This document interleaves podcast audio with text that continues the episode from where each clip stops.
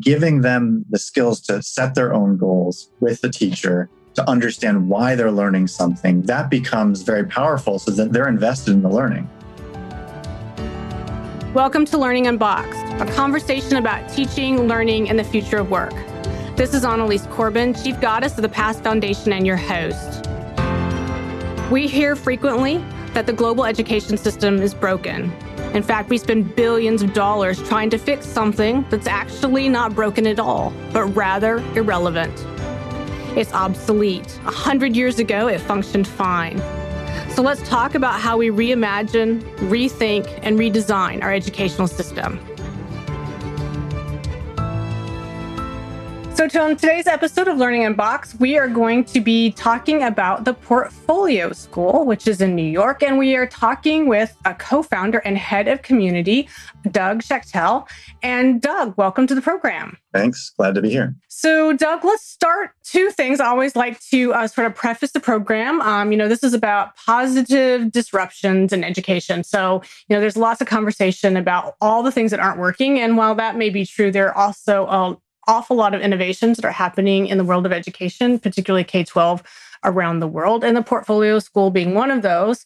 So let's start with where did this idea for this portfolio school sort of come from as a co-founder? I always love to talk with with founders in one form or another because you know we always often have these kind of crazy ideas and then for some reason they sort of come to be. And so I'm always curious about the sort of moving from this this idea into the actual action. So tell us a little bit about sort of the launch story here. Yeah. So this was back in 2015. Uh, me and my co-founder Baber Habib, we decided to start a school, which sounded completely crazy uh, to me in the beginning. Uh, to you know, to to reimagine, you know, as you were saying in the beginning, mm.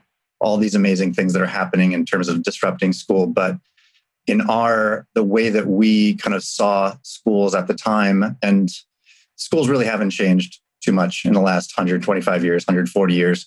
Um, and mm-hmm.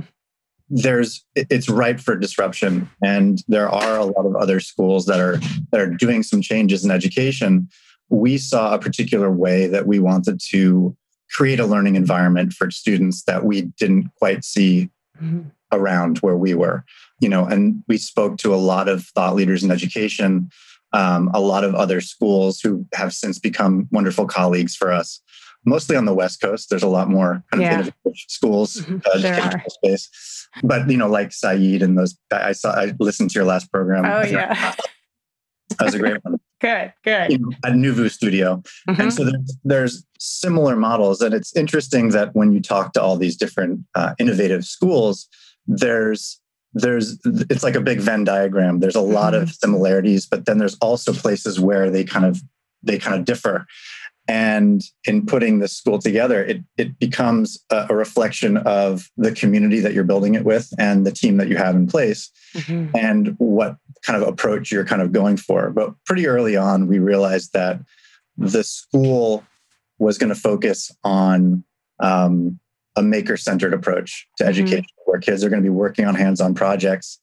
The learning is going to be integrated uh, rather than separated out into subjects and that it was going to be uh, starting in kindergarten. You know, there are a number of schools that do this at the high school level, right? Like, right. Like High Tech High and San yeah. Diego. Yeah. But that we, and that was an interesting kind of conversation in the beginning: is where would we start? Right. Would we start right. in Would we start in high school? And we really wanted to build it from the ground up, and mm-hmm. it so it made sense for us to start at kindergarten. And uh, we started as a K to three back mm-hmm. in 2016 and now we uh, in our next year we're going to be K to six. Okay, yeah, you wanted to start with the itty bitties. Yeah, exactly. Yeah, yeah, they're fun. It, that's a great place to start. And you know, it's funny because we've internally at past had this conversation numerous times as well, right?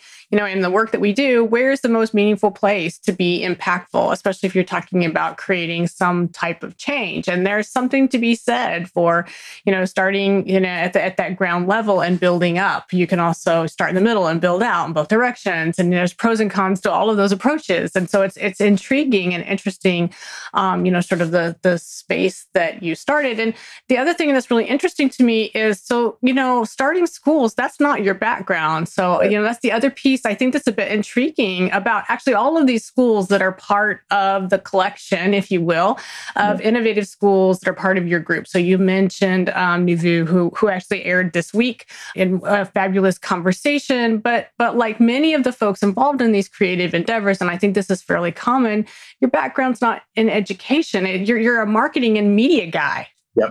Exactly. And it was funny that, you know, it wasn't my background. My my only background in education is that I went to a, a number of schools growing up. Mm-hmm. and um, you know, and, and it, it it's interesting that, you know, where there's a lot to say about this, but for me, there was a, a real personal element that really connected to why I wanted to do mm-hmm. schools. Mm-hmm. And you know, there's the there's sort of like the micro reasons of why. What is my personal why right. for doing this?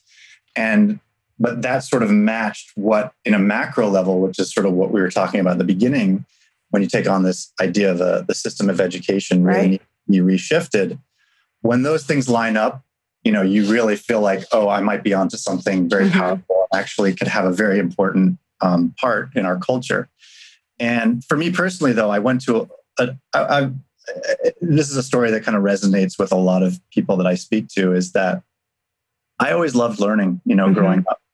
Um, and at some point, a shift happened in my education where it became more about school and less about learning and more about right. just how do you become really good at school. Right. And, and the skills of being good at school as you go on, especially in middle school and high mm-hmm. school, mm-hmm. become very different from actually learning and learning Correct. about self, Correct. learning about yeah. your identity, learning about what's what's what makes you tick and and how you learn best. It's things like okay how do you how do you take a test? How do you right, learn right. please teachers? How do you follow directions? All these things that are totally opposite of what the world wants and and expects of of people today. And so for that reason like i i sort of once school was over i kind of went in the other direction and never thought about it. Um, I was um, somebody who always loved working with kids, doing after school programs, always, you know, donating my time to do those things. But I never thought of it that way because I had this experience where I became very disenchanted with the idea of school. Yeah. And in fact, I'm, you know, it, it's funny when I talk about this people, it's like, I, I'm not a huge fan of school. Yeah. In terms of like as it's defined, right? I hear that. Yeah, I can't tell you how many times I hear that. This this program, you know, because we're out there looking for these amazing disruptions, right? So I, I will tell you that is a theme I hear over and over again in this innovation space. It's a lot of mm-hmm. people. School didn't fit me. I didn't like school. I didn't really learn what I needed. I got out into the real world and I realized I was completely ill-equipped, and so on and so forth. So your story, I think, is part of the foundational story for all of us collectively. And I use that us and a giant you at the beginning, right? Um, who are involved in this sort of innovation in education spaces. It's true. It's true. And, yeah. and the other thing that happened in the beginning is we spoke to uh, someone who became our advisor, Tony Wagner, mm-hmm. and we just reached out to him because we were, you know, we were fond of his books and fond of the way he was thinking about mm-hmm. things. And we saw that, that movie, um, and Most Likely to Succeed. That was like yeah. right when it came uh-huh. out. Went to a number of screenings. And you know something he said to us is that there's a rich history of entrepreneurs doing this right right and, and you know it it gave us great um, confidence in what we were doing and and kind of reaching out and how we were going to start building this up of course we realized that you know both me and my co-founder he comes from an education technology background but mm-hmm. having not worked in schools and not being an in the school educator we had to build this team up around us so right. that and that's common to what you know yep. other entrepreneurs and people with you know non-educator background mm-hmm. Did to get their schools off the ground. Yeah absolutely. Again those those very common trends people that are really passionate who come with a pretty unique set of skill sets that they can apply in a sort of a different sort of way so I want to be able to give a little context for our listeners because they come from all over the world and may not be familiar with um, with with this with the school. Um, and so let's let's sort of set the stage for them. So give us the nuts and bolts. So right now are getting ready to be a K six, but what else is going on at this elementary school that's based on you know kids being makers and and and and stretch out from there. So help us with a little bit of sort of the the theory, the action that you're putting into That's place. Yeah. yeah. Well, it's an exciting place. Um, every day, you know, walking into this place just feels like a joy, yeah. and that's what we hear for from our families and mm-hmm. from the kids as well. They don't like summer vacations because when they come here, the whole idea is that they are working with their hands. Yeah. They're they're building, they're creating, they're getting to work on amazing projects. And you know, the way that it's sort of structured to give them that that way of of of learning is that we number one is we have mixed age groups. Um, mm-hmm. Um, understand about our school. So uh, for this year, we had a kindergarten group that was its own thing. Then we had a first and second grade group. We had a third and fourth grade group. Next year, we'll have a fifth and sixth grade group. And, you know, they are working on themed projects throughout the year that stretch across the entire school. So everybody in the school, even across all those groups, is working on a theme. The last one that we worked on this year was called uh, The Tools That Connect Us. And over a period of two or so months, all the work is tied to that theme. Yeah. And it yeah. ends in this exhibition. This sounds familiar from from yeah. other schools that do some things like Brightworks does the arts and there are exhibitions at the exactly end. Exactly how we do it too. Absolutely. Yep. Yeah. You know, the the other thing that we sort of realized in in you know how we wanted to structure the school and you know all this talk about innovation and you know especially when you talk about technology there are all these anal- very analog things when you think about how to innovate in schools, like the schedule. Right. The schedule right. is everything.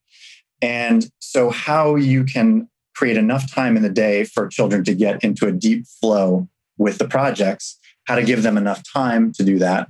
But then, how do you structure it in a way that you actually give them enough time to, to learn the core academic skills? And how do you do that? So, because that's so, going to be the thing everybody wants to know. How you doing yeah, that there, Doug? That's that's the big question. It's like, this sounds great. And it sounds like a great after school program, right? Right? But then how do you actually make sure that kids are learning? Mm-hmm. So, we have dedicated time for the core skills around math and literacy, and then mm-hmm. with early, early childhood with phonics. Mm-hmm. But everything else, when it comes to science, humanities, making and design, computational thinking, all those things are brought together in the service of the project. Right. So there might be places where math naturally fits into the project, right, right. where literacy fits into the project, but there are distinct times where those two are given it given their time in the schedule. Right. The other thing is that the schedule changes throughout the year, mm-hmm. and we're flexible in, in, allowing that to happen. So uh, one way that that really shifts throughout the year is that we also have time where children are working on independent projects projects that they come up with and they want to they want to mm-hmm. build. So we have time where periods of time during the year when they are working for larger periods of the day on those projects. And then that ends in a culmination event where, you know, they're they're presenting their ideas. And you know, a big thing for us is that we want to give kids a number of toolboxes by the time they they end up, you know, leaving our school. Mm-hmm. Sure, there are core academic areas that they do need to understand. And I think that's the big sort of division that sort of happened right. around progressive versus traditional education mm-hmm. is that progressive became, oh, well, it's all about creativity and you know the the core academic skills that gets a little bit of a of a looser kind of approach mm-hmm. and for us we wanted to blend the two where right. there is this heavy influence of creativity and curiosity and kids making things but at the same time we see you can't do really interesting, meaningful work if you don't understand certain core right. knowledge areas. Right. So how do you make sure that you do both? So it's really about the schedule and the mm-hmm. intention mm-hmm. and making sure that we are assessing and tracking where children are in using very traditional things like Fountas and Pinnell for right. literacy right. and you know engage New York for math, common core standards mm-hmm. as well. I mean, you can you can just do backwards design when yeah. you think these projects and know exactly where students are. Right. And it's also really easy just to sort of clarify for folks and, and correct me if this is not the case for your school, but I'm assuming this is a case. It's really, really easy in a problem or project based environment, um, which Portfolio School um, is, um, to, to, to go out and sort of grab when you take a look at the themes of the projects and say, we're going to easily and I use that word deliberately, we're going to easily hit this huge number of, of core standards, you know, that, that those expectations of the learning, the more traditional based learning that we know kids have to walk away, but we're going to integrate it all the way through. And these kids are just going to never even look up and, and, and shift from, from one, you know, set of content to another. When, when done really, really well, it's, it's seamless and it's all inclusive. Um, and I assume that that's the case with what you've got going on um, at the portfolio school. It is. And I think the other thing is that we also know that children are not going to learn exactly the same thing at the same time as everybody else. And that's another sort of carryover and a logistical carryover traditional education is that just because children are born between this date and this date, they're going to be, they're going to be ready for this bit of content on this day. And for us, it's like you're going to understand that, but you might not understand it today. That might come for you next week. It might come for you next year. And that's a big thing. It's like, well, okay, by the end of third grade, you might be caught up in this in this certain area, or you might be you might need a little bit more time in this area right now, or you might be ahead uh, of your peers grade level wise in a certain area. And I think just allowing for more flexibility is everything. And when you're when you just say, okay, well, that day is over. Now I'm going to test you on it. And if that was the day when that just didn't work for that student, now they're like, oh, I I don't understand this. And it starts to mm-hmm. imprint on who they think they are. Right. Right. Like, oh, well, I'm just not a math person now. Right. Right. And that just compounds and creates a whole other dynamic for that Correct. student. Yeah. Whereas for us, it's like, okay, you don't understand it. You don't understand it yet. Right.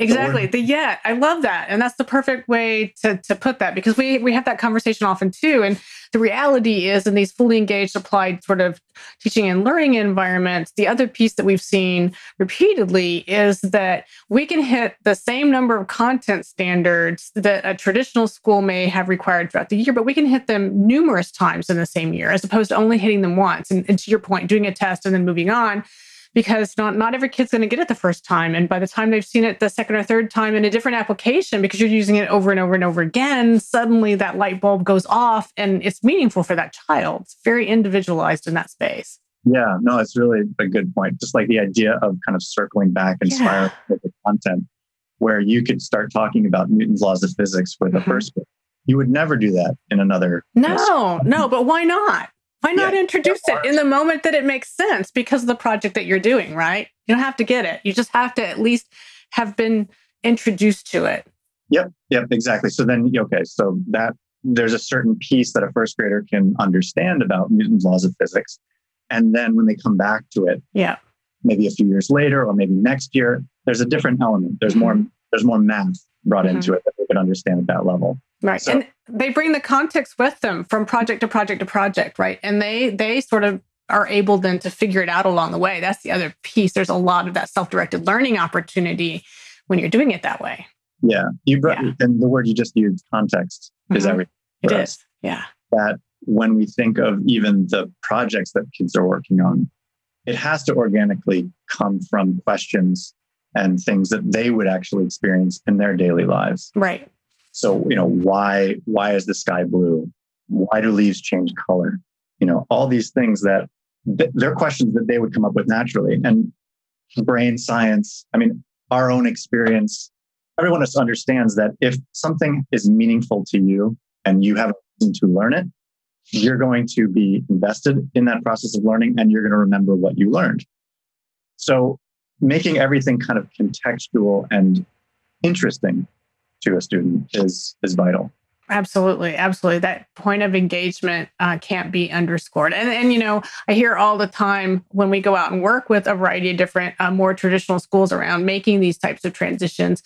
One of the things that I frequently hear from you know school faculties, and it's not necessarily because they they, they don't want to. It's just the space that they're in in that moment. Out of all fairness, right? And so, but one of the things what we will frequently hear is, yes, but our kids can't do that which which is not the case at all. It's really a case of, you know, there's been a, a long journey or path where students have been or have become so disengaged from the moment of learning that sometimes it can be hard to turn that tide. And so helping those faculty understand that you can in fact re-engage by trying to, to to work with students in a sort of a different capacity with a different mindset can be a pretty powerful thing.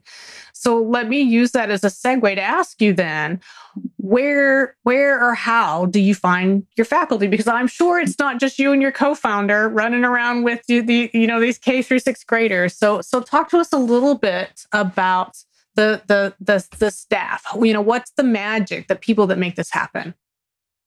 So we have an amazing team here, um, and the teachers.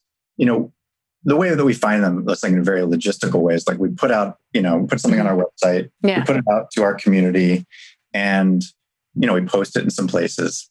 And what come back are people who really want this mm-hmm. and who have, in varying degrees, have had some success being able to implement projects in their mm-hmm. own classroom, have oftentimes come up against a, a restriction in their current environment where they just wanted that to be, they wanted to have more freedom in what they're mm-hmm. doing. And they're like, I know that this is the way to do it. Uh, I just want a place that allows me to do that.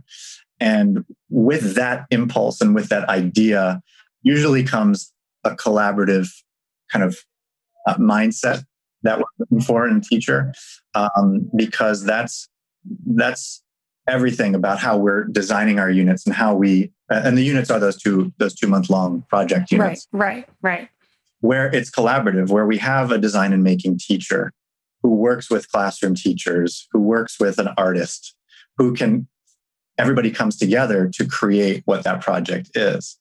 And without that collaboration you're not going to find one person who knows how to do all those things. In a, in a in a more traditional environment, you might not even have that level of expertise kind of at the table. Right, right. Or in the best case, you might have uh, a teacher who then sends their students down the hall to the Fab Lab. Right. Where they work with that design and making teacher, but there's not much collaboration and much uh, integration between what they might be doing in the classroom versus the Fab Lab. And our our kind of Hmm, tagline or whatever. It's like we don't have a makerspace, we are a makerspace. Right, right. And the big thing, like I it's not that. a separate place that you go to, and it's you know behind lock and key, and you get to go in there forty five minutes a week.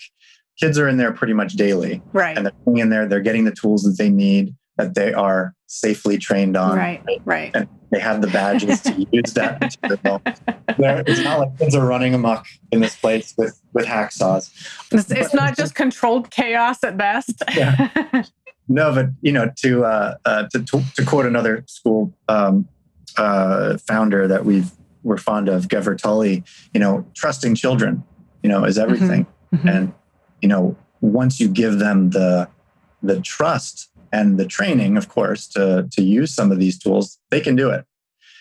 And you know, so you know, starting with kindergartners, there's a, there's a gradual trajectory around design and making, and um, you know, giving them basically giving them the keys to the king, where they can, you know, start owning their own decisions about the projects they're working on um, and their own personal goals.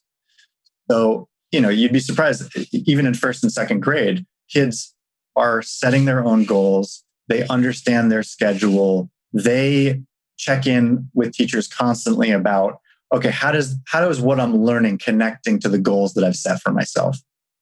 Like that's I haven't seen that in any school that I've personally, you know, been involved with or been to.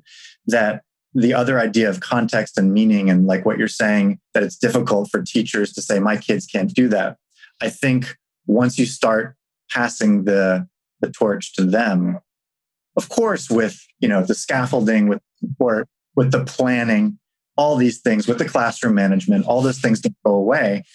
But giving them the the skills to set their own goals with the teacher to understand why they're learning something that becomes very powerful so that they're, they're invested in the learning. Absolutely. Yeah yeah. So let's talk a little bit then about um, the community mm-hmm. piece. Mm-hmm. So the most successful innovative schools, mm-hmm. um, I would argue, just from my own sampling around the world of talking and visiting so many of these places, are really steeped in the local. They have a solid understanding of the community in which both they sit or are nested and the communities that they serve. So let's talk a little bit about that piece because I, I gather from from the from looking at the website and from the conversation we've had thus far that the idea of having a solid understanding of your community is probably a pretty integral part to the success of the program. So share with us just a little bit about the way that you think about that, in particular, since um, you know that ties into your new title as head of community. Yeah, right. um, so you know we're we're located in Tribeca in mm-hmm. downtown New York, and you know, from the beginning when we started this school, we wanted it to be something that grows out from from this place. Mm-hmm. So we were trying to figure out how we can create these kind of schools that become embedded in communities that might function differently based on the community, but that have the same sort of core philosophy and core approach. Mm-hmm. So I think that there's a natural way that when you're starting something in any community, and for us it happened to be Tribeca. Right. That you are very closely linked to where you are, how you're using the community, mm-hmm. what you know, how you're how you're actually using the city around you as right. a part right. of the classroom. Right. That it would look very different if it were just in another town, mm-hmm. and it would have to adapt. So you know, a, a, a school like ours popping up in in a more uh, suburban location would have a very different feel to it. Not better or worse, it's just different. Different, because, right. Yeah, because it's yeah. a reflection of the community. And and you know, I, I, think the core kind of philosophy and the core approach is something that I don't think would would shift no matter where it is. I think mm-hmm. that there's the, you know, once children come into the into the classroom, into the school, that would feel very natural, whether you're coming into a, a school in Tribeca or Boise, Idaho, right. or you know, or some rural location. Um, and I think the other piece that we had in our minds from the beginning is that, you know, not everybody can can live in Tribeca. Not mm-hmm. everyone mm-hmm. can come to a school like ours. How do we enable this type of learning to exist outside? And I know that this is something that you guys are working on as well with professional development, curriculum yeah. development. Those are the ways that, you know, when we have educators coming to mm-hmm. us asking these questions from all over the world, yep. I want to bring that into my classroom. And that's something that we have always had in our in our game plan to do. Right. And we're we're, we're we've been building that out and we're excited to continue doing that. Because at this point it's a single school. It's not schools plural, correct? Right. We just have right. the one portfolio school here. And so then another clarifying question to that same point. So right now you're K through six, but is the aspiration K through 12? Will it continue to grow with these kids? There's no expectation that when these kids finish sixth grade that they're going to middle school someplace else. They're going to, the intent is for them to stay with you, correct? Exactly. So we have committed to being a K to eight right now. Okay. Our our goal is to be a K to 12 and mm-hmm. we've already, you know, been planning and designing our how our high school would look, but that would be a separate location. Mm-hmm. Um, so when we can get that off the ground or in the ground, right, uh, is is uh, is a TBD at the moment. But mm-hmm. that's always been our goal, and there's amazing opportunity in high school mm-hmm. to imagine what that mm-hmm. looks like. Um, there is indeed, yes. We have got lots of experience in that space, right? Because lots yeah. of places start there, as you've indicated. Yeah. Yeah, no, I saw that, and and the work you guys are doing in terms of helping you know people redesign what what mm-hmm. high school looks like um, mm-hmm. is amazing. So we, yeah, I would love yeah. to continue talking about that on another podcast. Yeah, no, we can we can definitely have that conversation when, when, whenever you want. Um, so I always like to sort of as we sort of think about you know, sort of wrapping the conversation, one of the things that I hear from folks all the time is, oh, that sounds really great. And it was awesome to hear everything that Doug had to say. But what Doug didn't talk about was, you know, it, this is not easy. So there are constraints. There, there are things that you bump up against that you had to basically design your way either around or out of or through yeah. or to incorporate because it's just the reality and that's okay. So share with us a little bit of some of some of those experiences because you know folks love to hear that they're not alone and thinking, "Oh my gosh, what did I what did I do? What was I thinking?" I have that thought all the time. What was I thinking? No, I know. It's uh I mean, I can't think of anything more meaningful than than doing what we do um, and trying to figure out a better way for kids to learn.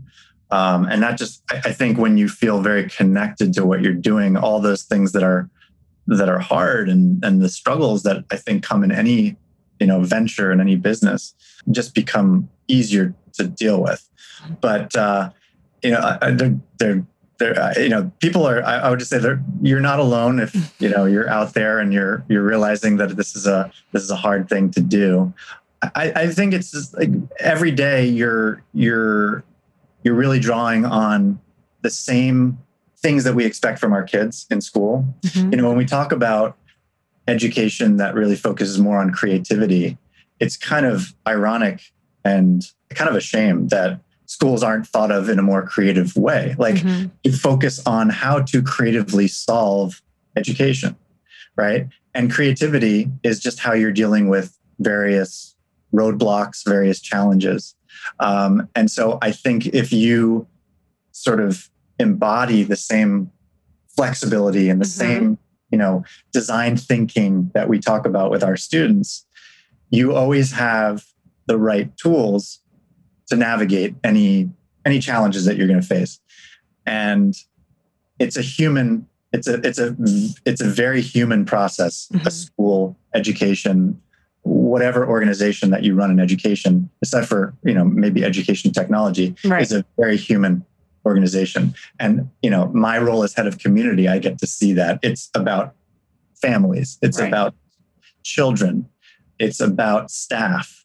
Uh, it's about the team um, there's so many pieces and it becomes a very complex organism because it's a it's a number of people mm-hmm. and more and more it's really just about how you line everybody up in the same direction all those people the, the mm-hmm. students the families the staff the team all your community partners that are around you if they buy in you're you're going in the right direction and you know any sort of roadblock you can always go back to that that place of this is why we're doing it and this is where we want to go. Mm-hmm.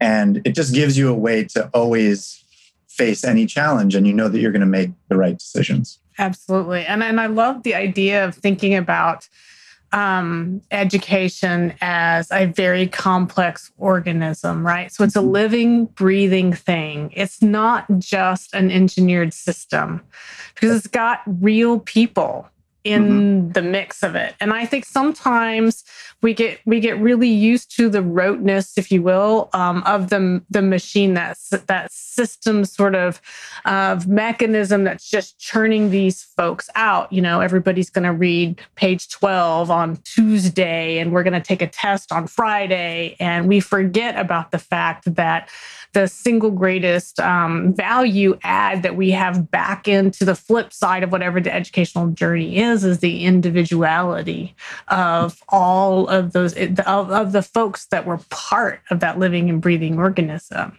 Yeah. And the other piece about this is that there's really no choice. Right. Like once you you know and i'm pointing i'm looking at you and you're this is like once once a person and maybe this is the listener realizes that there's something that fundamentally needs to change about how yeah. we educate mm-hmm. future generations you realize that we do need to fundamentally change how we yeah. teach future generations yeah there's no choice in that once you get that you're like yeah. we need to do this yeah. and this needs to happen right now and if i don't show up today and make the right decision mm-hmm.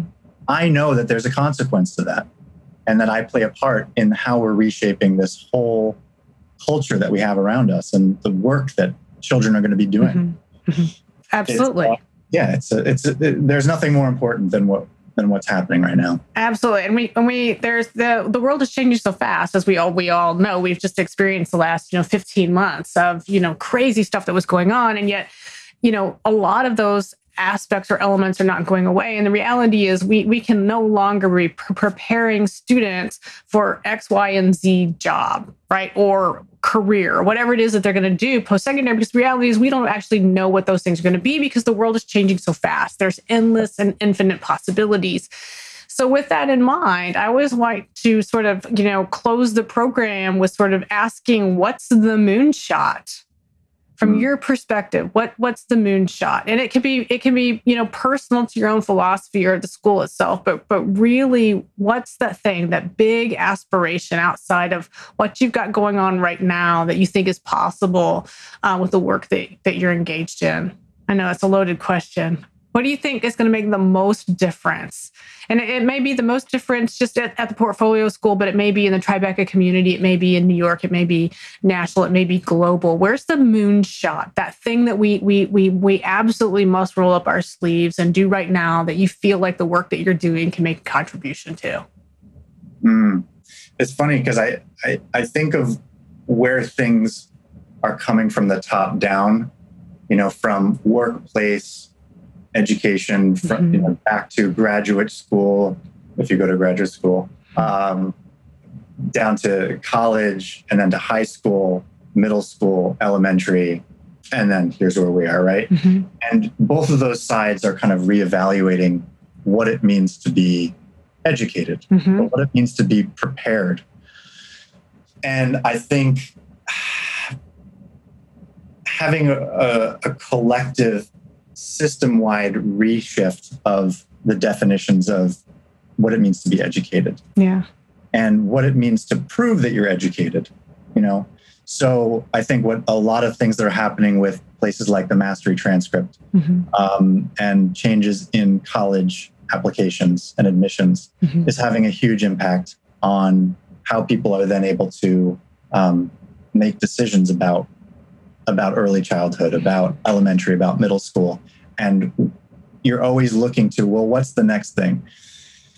Because the the thing that we haven't touched on in all of this, maybe just a little bit, is that those who are making decisions about about children are not children. Right.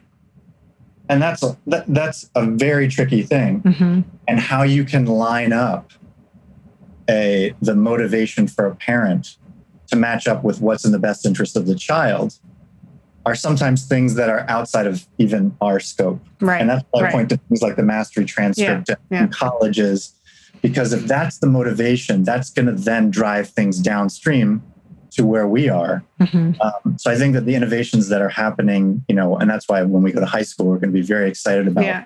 about you know getting kids ready for the future they're gonna they're gonna face and getting them to go to wherever they want to go, whether that's Princeton, Harvard, mm-hmm. Yale, whether that's to go and launch their own company. Right. But that level of success that people get to see as parents, that that's that's where I want my child to go, will make the whole system kind of flow mm-hmm. more naturally from one place to the next so that you can have innovative programs at the elementary level all the way up. So I think that that seeing that whole system work together is is how I would answer that moonshot. Yeah. Yeah, I love that. And I think that that sort of sets the stage for folks to sort of think about that it's no longer the future of work. It's it's work of the future, right? Mm-hmm. And if you can wrestle with the difference between those two things, um, helps sort of give give folks a sort of different impetus for really, really thinking long and hard about what's what's what's needed, what's what's necessary, what's the best interest of children. So I appreciate that very much. Sure. So, Doug, thank you very much for spending time with us today. Uh, greatly appreciate it. It was very exciting to be able to hear a little bit about the Portfolio School, um, and I would encourage folks to take a look um, at the website and you know reach out to Doug. Really exciting things happening there in Tribeca. So, thank you so much for joining us today. Thank you for having me. Thank you for joining us for Learning Unboxed, a conversation about teaching, learning, and the future of work. I want to thank my guests and encourage you all to be part of the conversation. Meet me on social media at Annalies Corbin and join me next time as we stand up, step back, and lean in to reimagine education.